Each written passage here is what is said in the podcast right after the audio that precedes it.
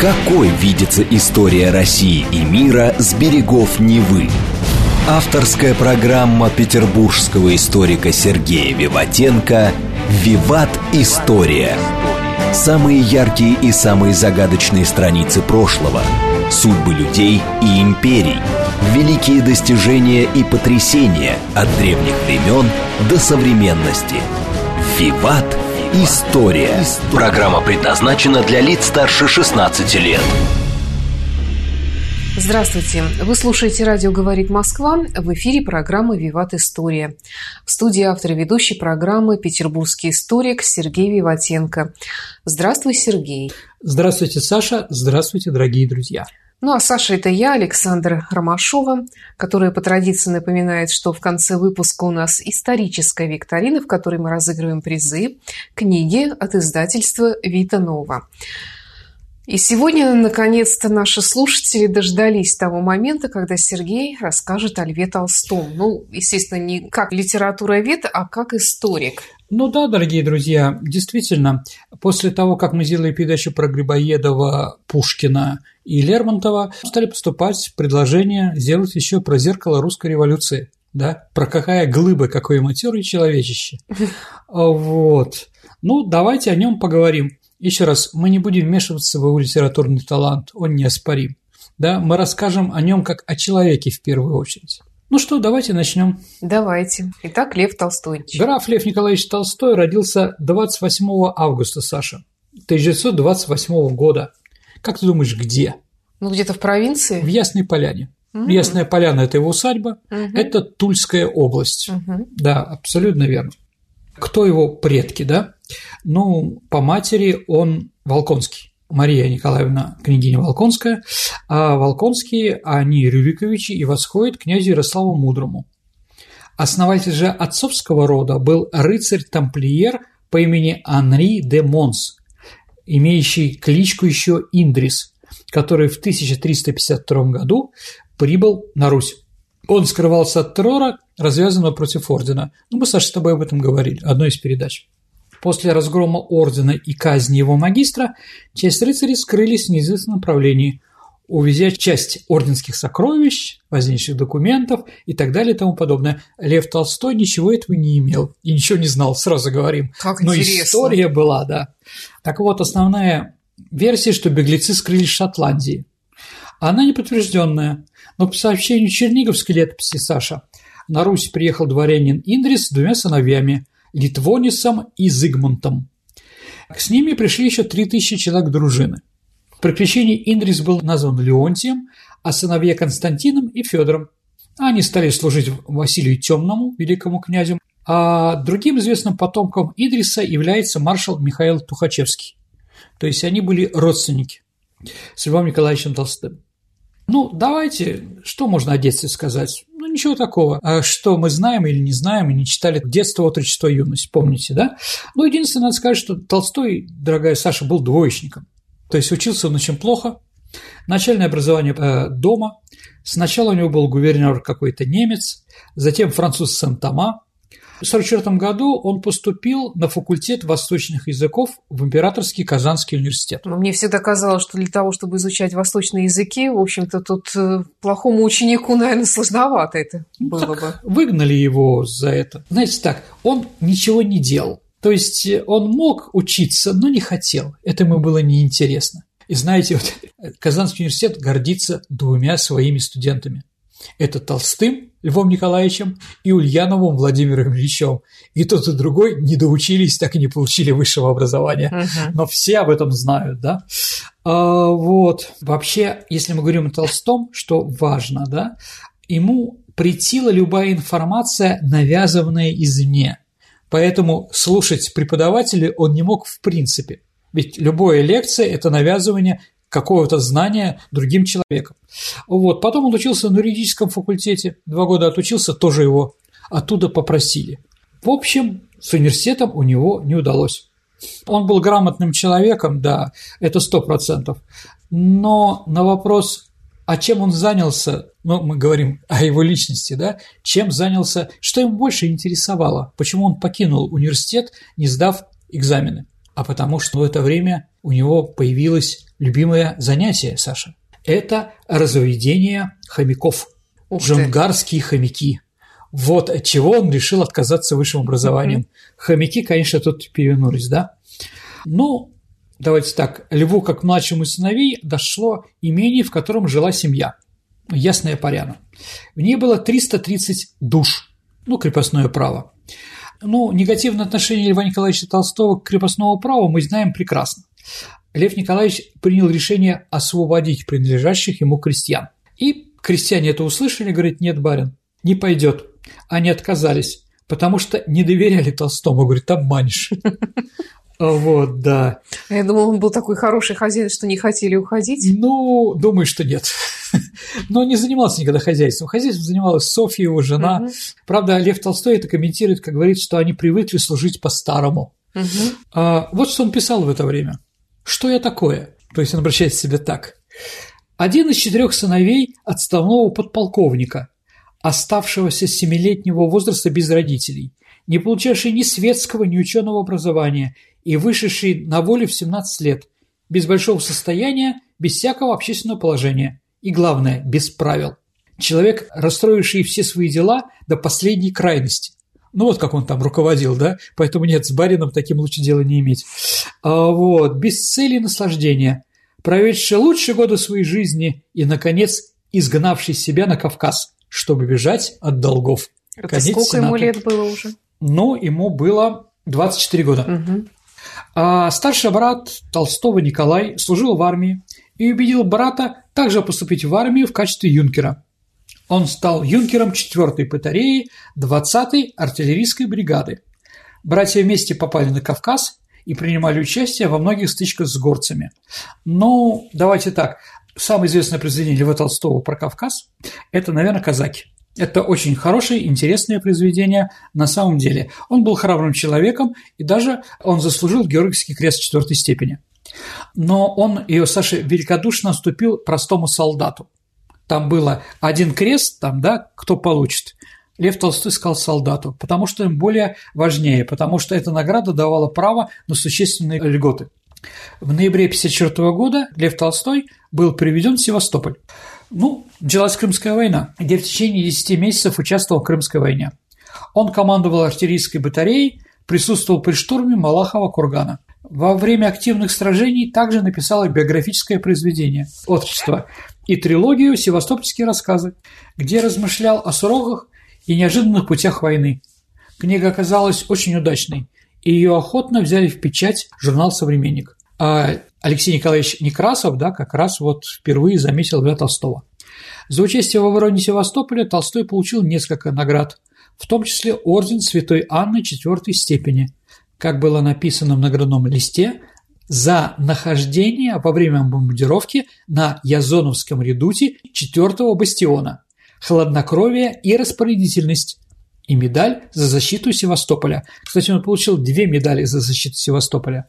Как участник защиты Севастополя и как человек, ее прославивший, написавший севастопольский рассказ.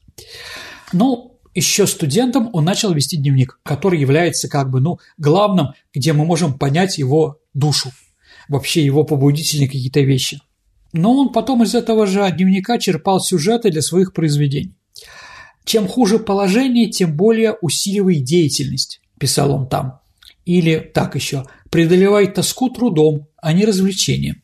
19-летний Лев весь март лечился от гонореи, и поэтому придумал и записал все правила, которые собрал со руководствоваться жизни в этом дневнике.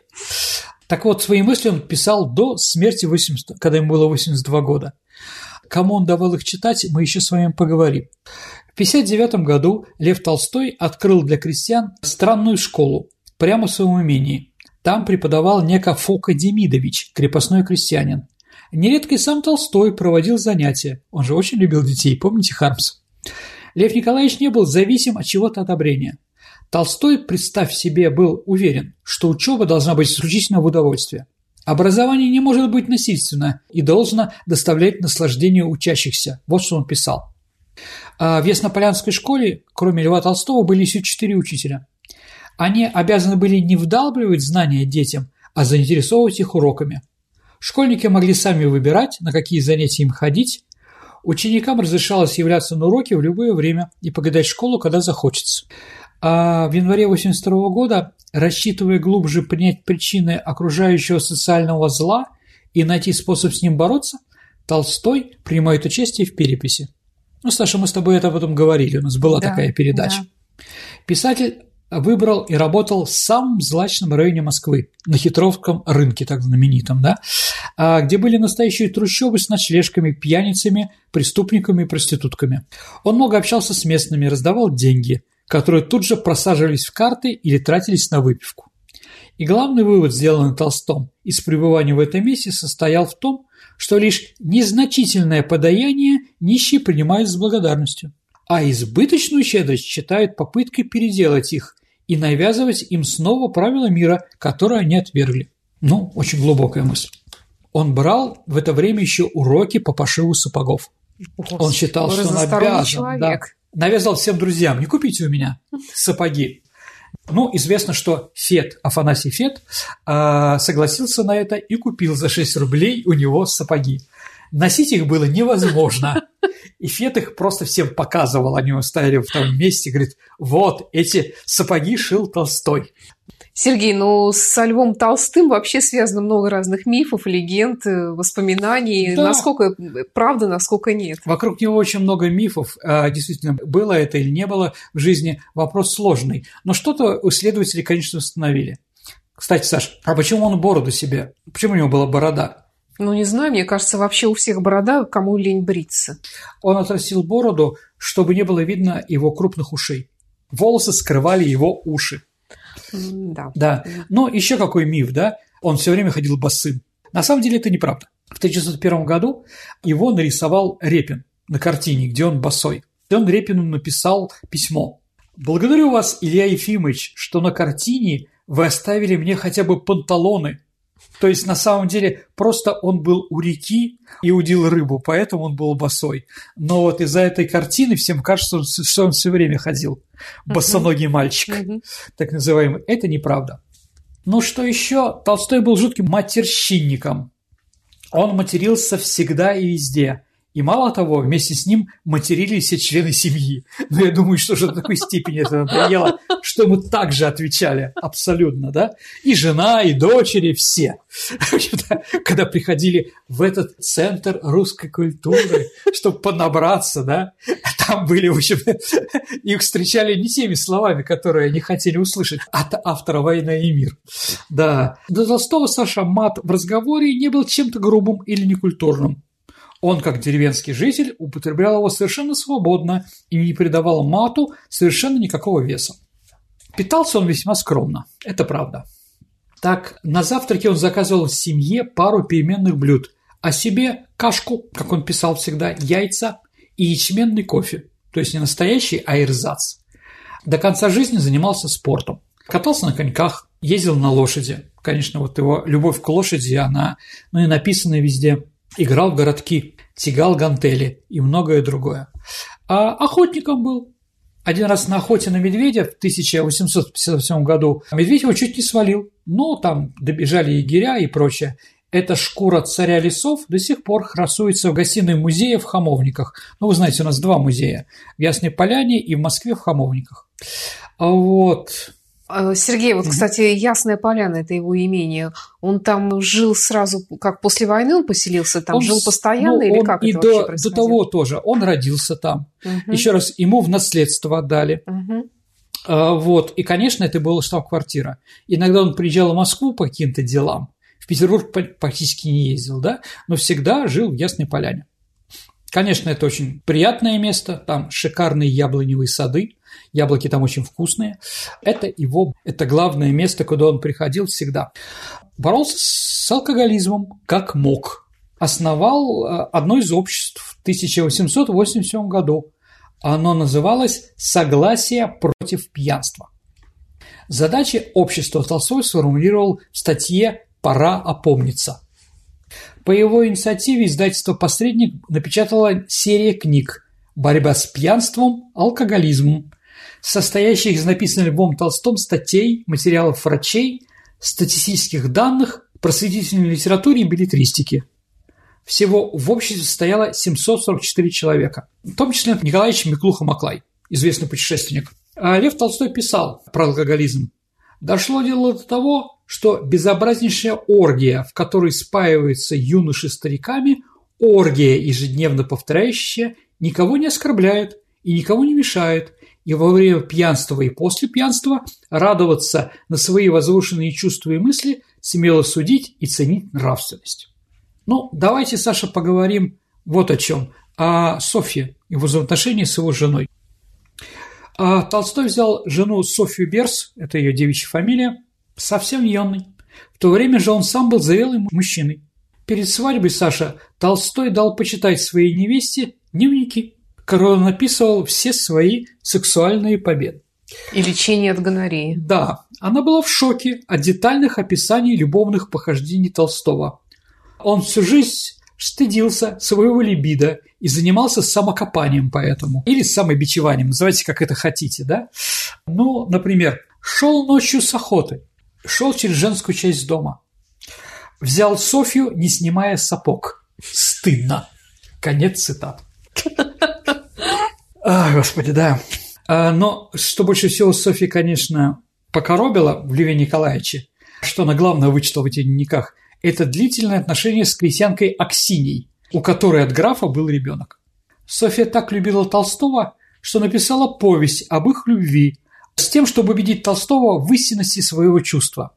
Но Софья Берс росла в состоятельной семье, она имела хорошее образование и никогда ни в чем не нуждалась. А когда она вышла за Льва Толстого, она стала его служанкой. Толстой немедленно уволил своего управляющего. Как только Софья вошла в его дом, и жена стала всем заправлять, закупала продукты, вела бухгалтерию, переписывала все написанное Львом Толстым за день. Нередко Софья готовила, когда повар напивался. И это при том, что она была постоянно беременной. Рожала одним за другим. Софья Андреевна писала, из первых 30 лет замужней жизни беременной была 117 месяцев, то есть 10 лет. Кормила грудью более 13 лет. А вот при этом она вела переговоры еще и с издателями, писала свои произведения, издавала 8 серий своих собраний сочинений. Да. Ну, после шести родов врач предостерег ее в том, что все последующие беременности будут заканчиваться плачевно. Но Толстой сказал, что это его не волнует. Жена должна рожать, иначе зачем она вообще нужна? Да. В итоге Софья продолжала беременеть, вынашивать младенцев, рожать их, затем видеть, как спустя пару дней они умирают. Были у нее еще и выкидыши. А сам Толстой к смерти относился с интересом, потому что он говорил, пытаясь понять загадки смерти Софья. А свидетели вспоминали, что Толстой наблюдал за умирающей от пневмонии дочерью. Он ловил ее вздохи и, казался, смаковал их. То же самое было и при наблюдении смерти сына. Близкие вспоминали, что Толстой был равнодушен к их страданиям. И уж к страданиям жены и подавно.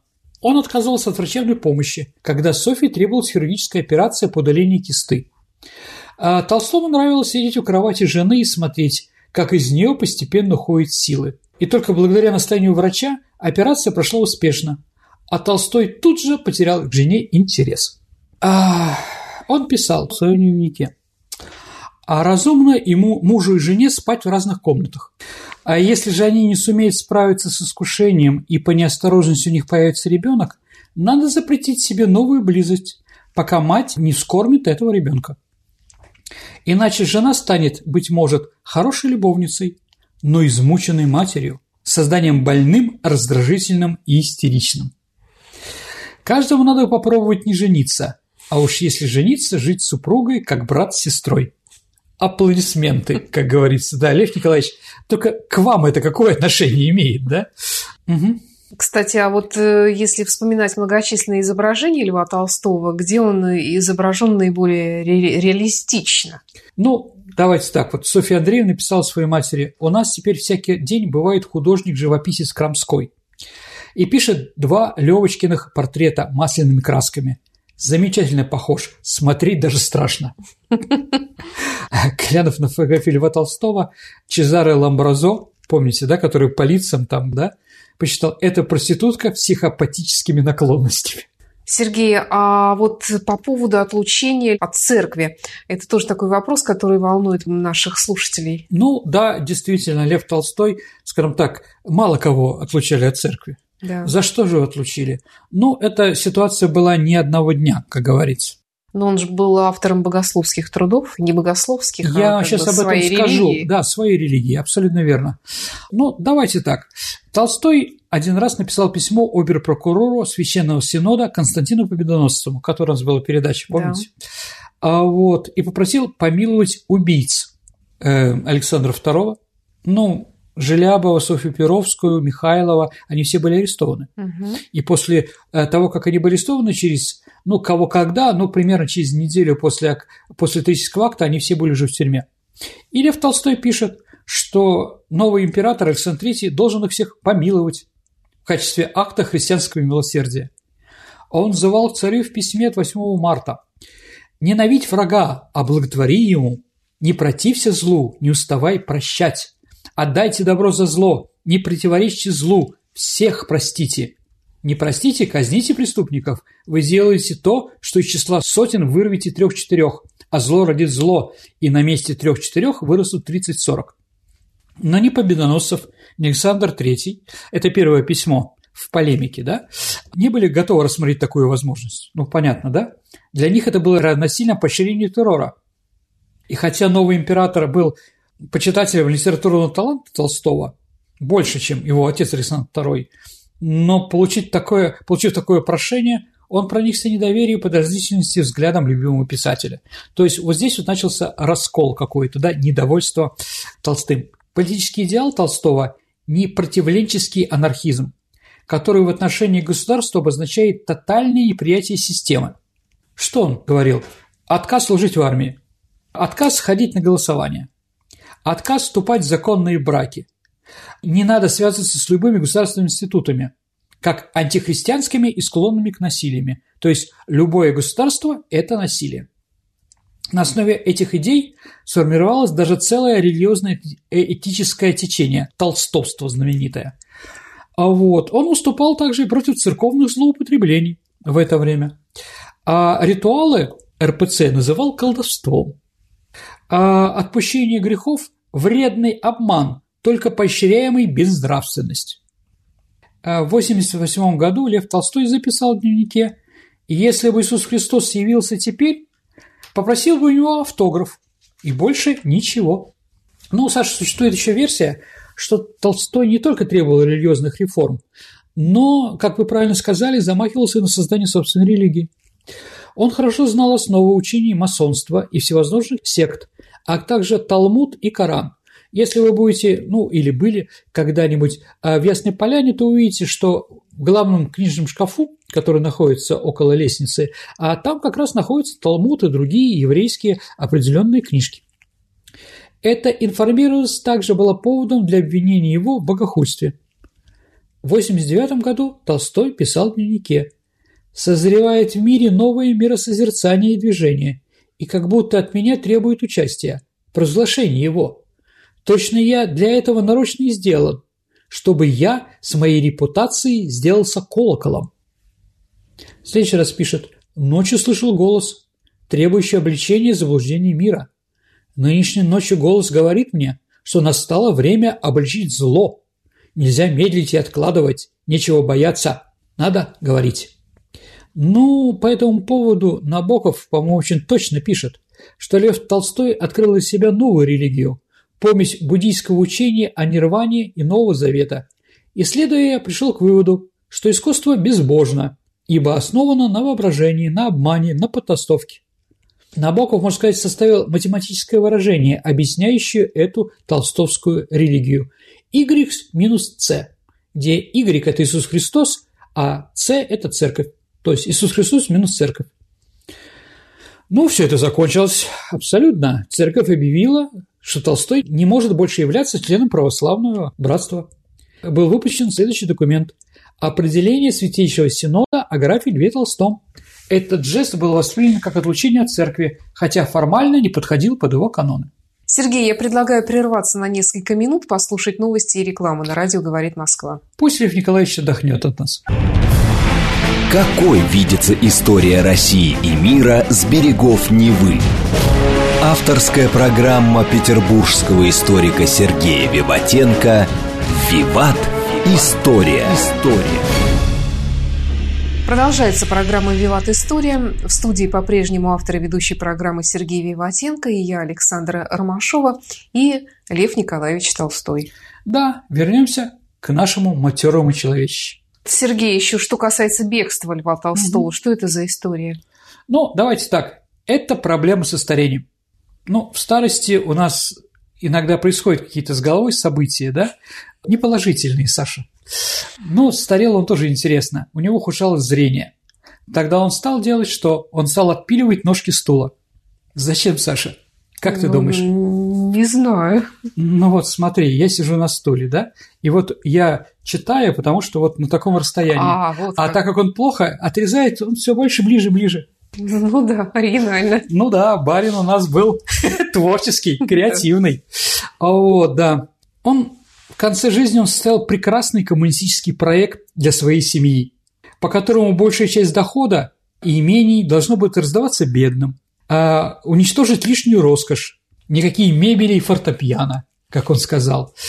Но надо научиться, дорогие друзья, обходиться без прислуги, работать, довольствоваться малым и делать добро другим.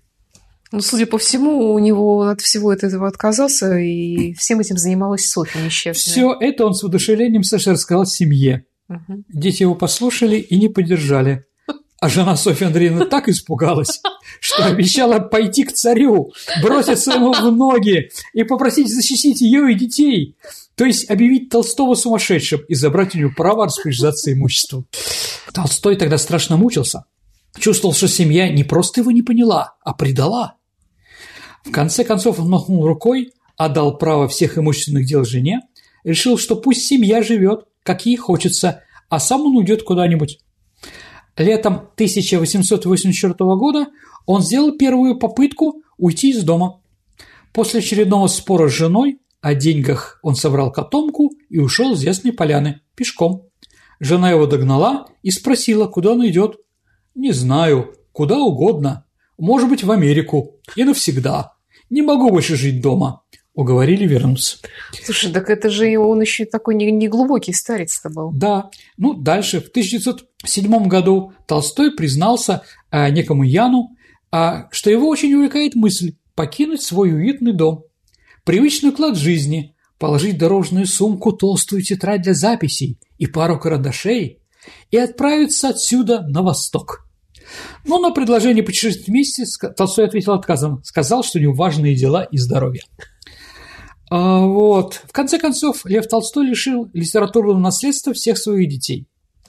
Все книги он передал народу бесплатно. В то время тиражи его книг сравнимы с тиражами Библии. Он передал завещание своей старшей дочери, и она сделала все так, как завещал отец. Толстой шел из дома перед смертью, чтобы жена, пользуясь его состоянием, не могла изменить завещание. Завещание. Какое было? Послушайте, Саш. «Заявляю, что желаю, чтобы все мои сочинения, литературные произведения и писания всякого рода, как уже где-то либо перепечатанные или еще не изданные, написанные или впервые написанные с 1 января 1981 года, а также все написанные мною до этого срока, еще не напечатанные, безвозмездно были изданы и перепечатались всеми, кто это захочет. Лев Николаевич Толстой. Ну, знаете, Саша, уход Льва Николаевича Толстого – из своего имения в Ясной Поляне а стал не просто перемещением в пространстве, а это, можно сказать так, поиск нового места жительства. А еще, наверное, точнее сказать, это экзистенциональным акт отречения от старой опостылшей жизни, дабы найти гармонию между собственными убеждениями и повседневным бытием. Но многолетний мировоззренческий конфликт с женой Софьей Андреевной разрешился в ночь на 10 ноября 2010 года. А когда граф Толстой тайно покинул собственный дом, сопровождаемый лишь врачом Душаном Маковицким. Этот врач писал «Лицо страдальческое, взволнованное и решительное. Я решил уехать. Вы поедете со мной». Задача была достать из спальни чемодан, не разбудив Софью Андреевну, которая держала все двери открытыми, чтобы проснуться, если чего, от любого шума. Толстому это удалось. Дочь Саша и ее подруга Варвара Феокритова собрали чемодан, узел с пледом и пальто, корзину с едой. Лев Николаевич пошел в конюшню помочь запрячь лошадей. Он оставил письмо. «Отъезд мой, Соня, огорчит тебя. Сожалею об этом, но пойми и поверь, что я не мог поступить иначе. Положение мое в доме становится невыносимым.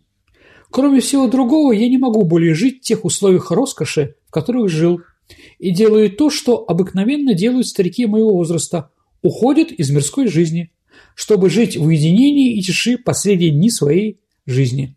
Пожалуйста, пойми это и не езди за мной, если ты узнаешь, где я. Такой твой приезд только ухудшит твое и мое положение, но не изменит моего решения. Собрать вещи и рукописи мои и переслать мне я поручил Саше, Лев Толстой. Куда едет Лев Толстой? Ну, в Оптину пустынь. Угу. Это известное религиозное место. Ну, его же от РПЦ отстранили, да? Ну да. И он едет все равно.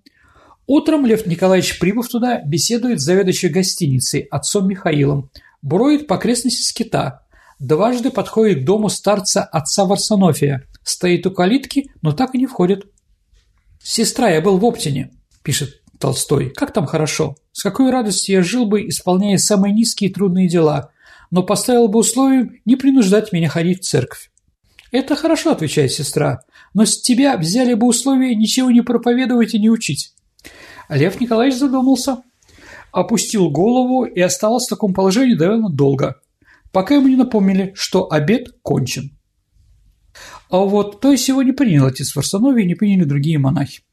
Тогда он решил добраться до Новочеркасска и установиться у Елены Денисенко. Это дочь Марины Николаевны. А попытался взять там с помощью мужа ее Ивана Васильевича заграничные паспорта. Он хотел отправиться в Болгарию или Грецию. А если не выдадут паспорта, то поехать на Кавказ. Лев Николаевич давно предположил, что если с паспортом у него не получится, то он будет путешествовать под видом слуги.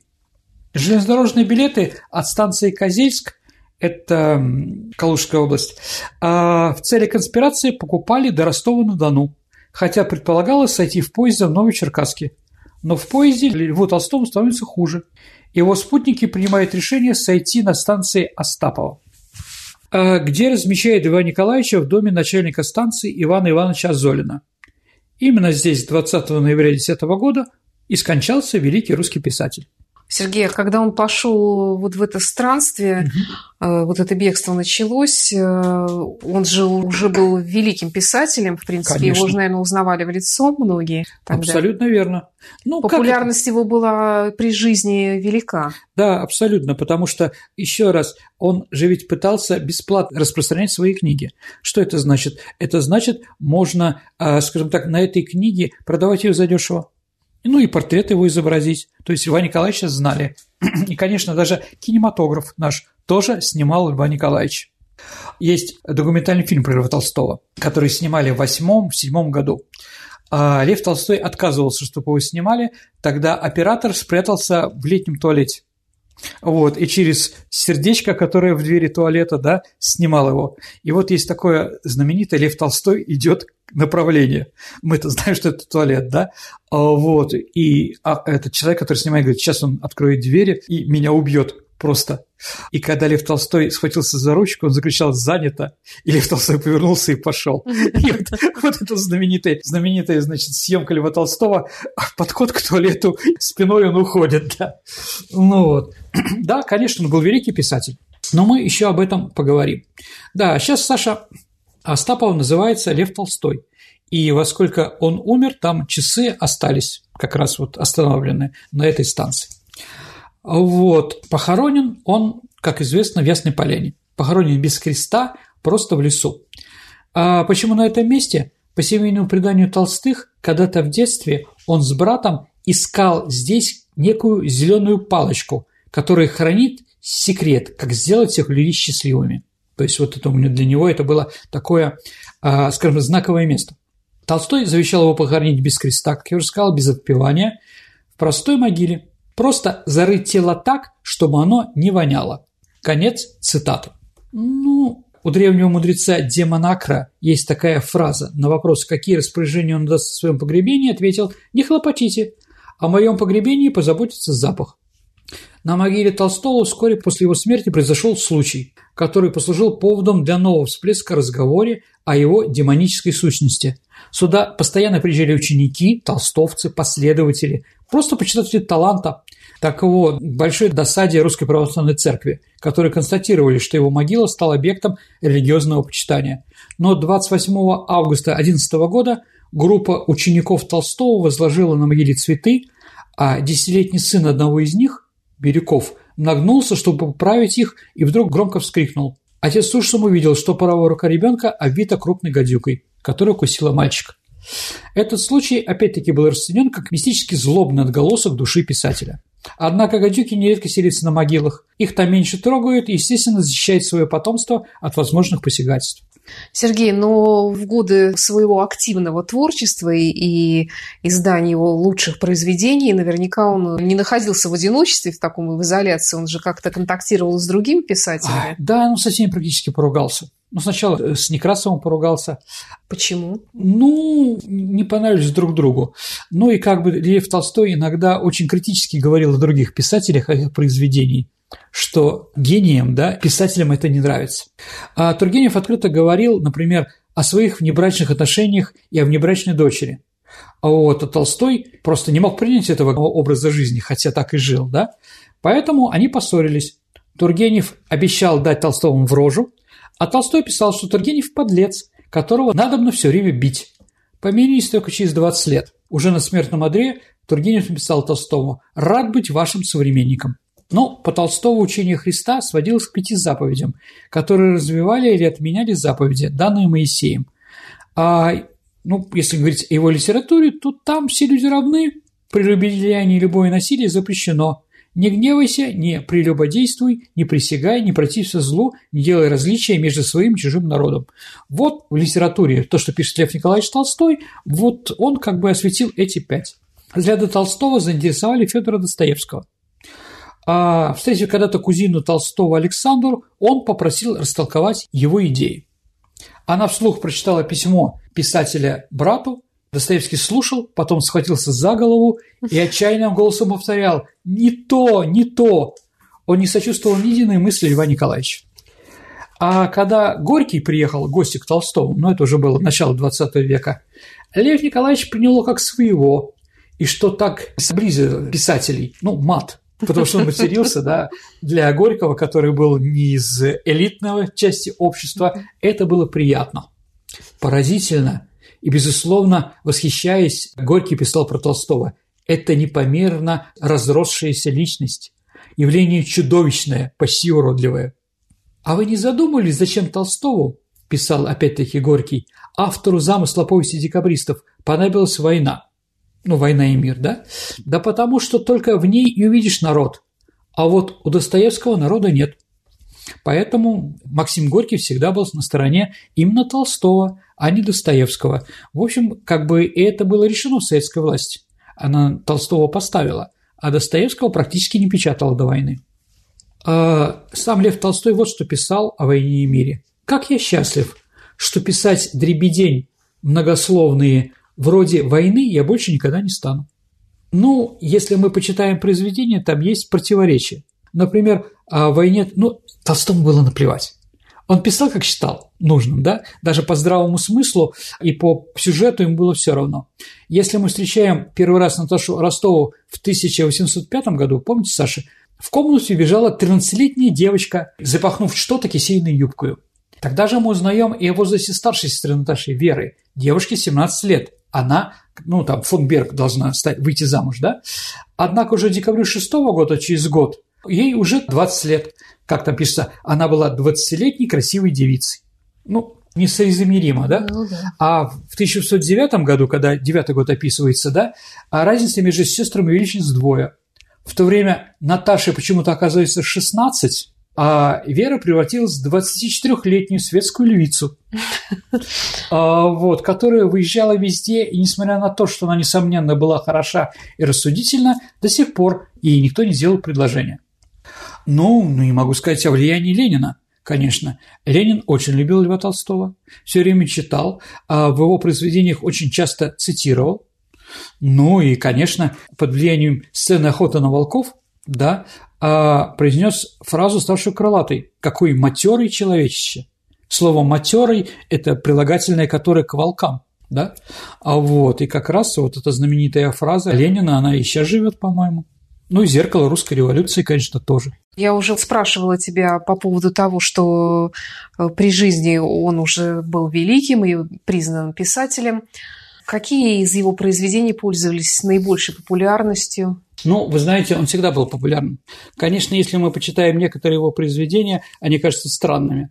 Ну, например, например ну, которые, а, которые, значит, учат жизни там.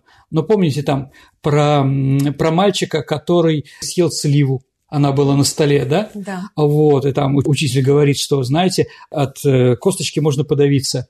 А я косточку бросил в окно, сказал он. Все засмеялись, а Ваня заплакал. Ну что, хорошее было детское произведение. Ну, давайте так. Э, в начале, конечно, его произведение «Севастопольские рассказы».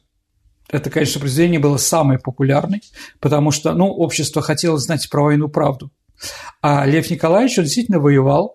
Вы знаете, он же и стихи писал. Да, и вот э, фразу стихотворения о Крымской войне, про битву при Альме, да, она пошла в народ, как там, гладко было на бумаге, но забыли про овраги. Это как раз оттуда.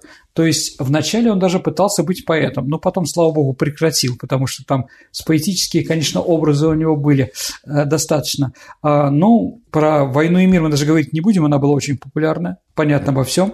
Единственное, Саша, «Война и мир». Мир что такое? Ну, об этом мы тоже рассуждали, когда я училась еще в Институте культуры. Я помню, что ну, мир – это и как свет, и как э, мир, то есть э, разные толкования этого слова. А, давайте так.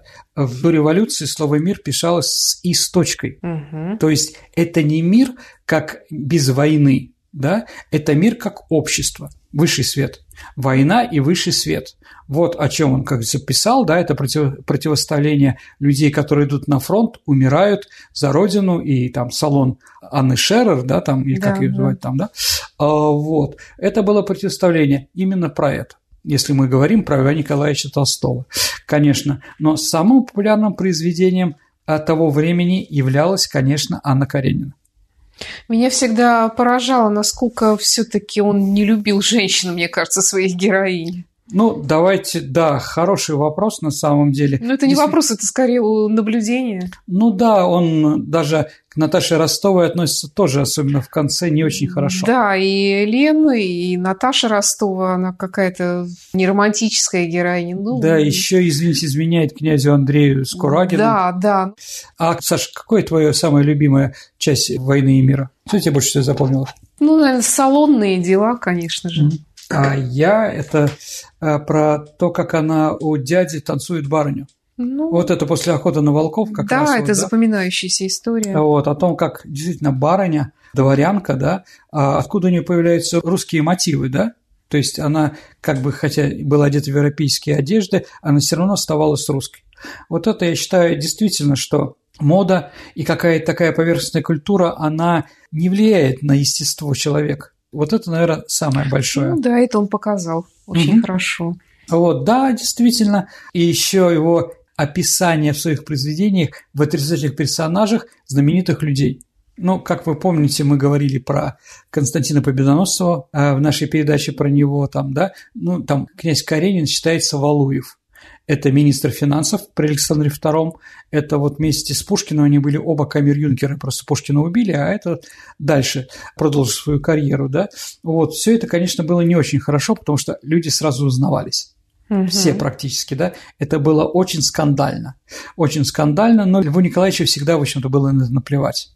Ну и, конечно, такой антиженский апогей – это, конечно, Крейцера соната, Саша. Да, да. А, вот, ну, такое нереалистичное пасквильное отношение к женщине, я думаю, что, ну, еще раз, наверное, это все выскочило через Софию Толстую. Господи, да. несчастная женщина, Несчаст... всю жизнь про ним, с ним а, промучилась, и еще и абсолютно. вызвала такой а он негатив. еще вот, да, над ней издевается и пишет в разных произведениях ее с различных сторон. Ну, Анна Каренина Анна Каренина, ну, это тоже отрицательно, но поэтому она и заканчивает вот так вот. А, вот. Не то, что ее общество довело. Она сама себя довела до Ну этого да. тупика. Вот. Кстати, сколько лет было, Саша? 28, по-моему. 23. А, Вот. Разве? Да, Саша. Подожди. 23 Очень, года. Она Нет, молодая, казалось, она побольше. только родила, то есть это первый ее ребенок был, но потом она решила переиграть свою жизнь. Вообще, когда, понимаете, в чем дело?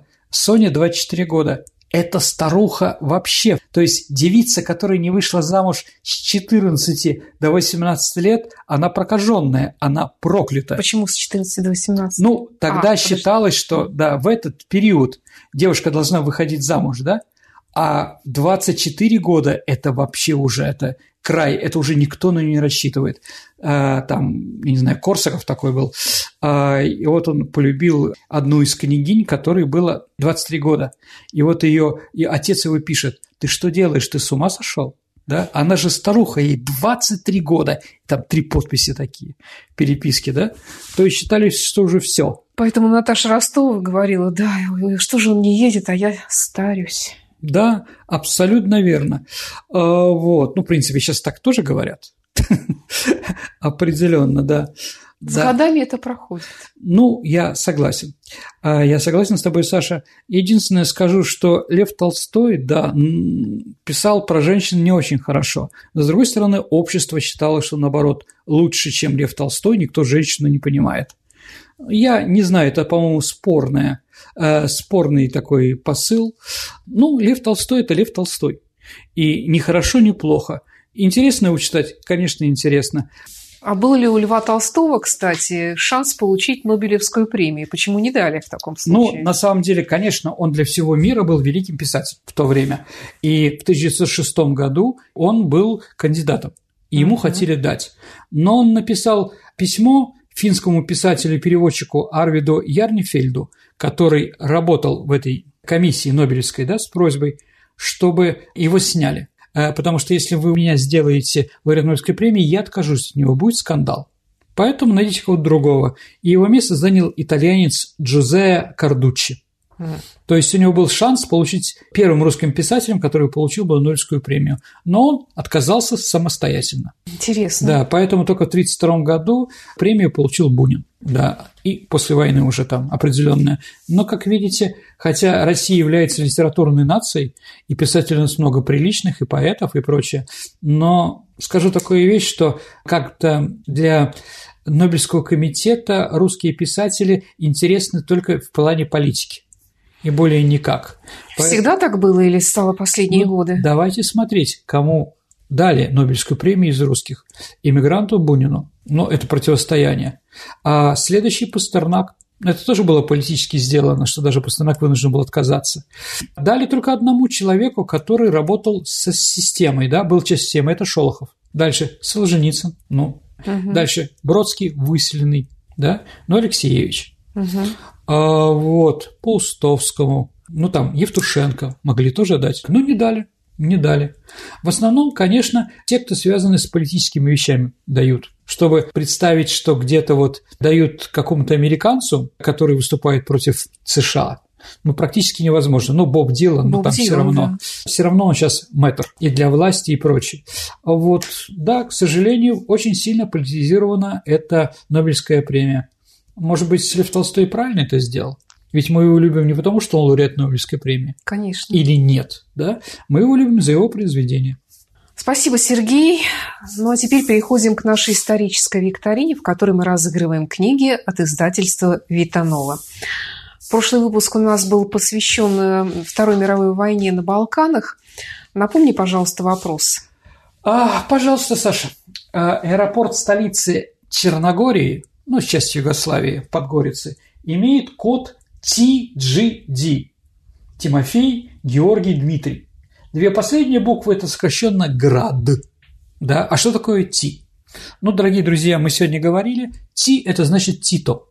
Я так и думала почему-то. Очень хорошо, да. Потому что, ну, какое отношение к Черногории имеет Тито? Никакого. Ну, в общем, Но да. это не важно, да. Но этот город в социалистическое время Югославии назывался Титуград.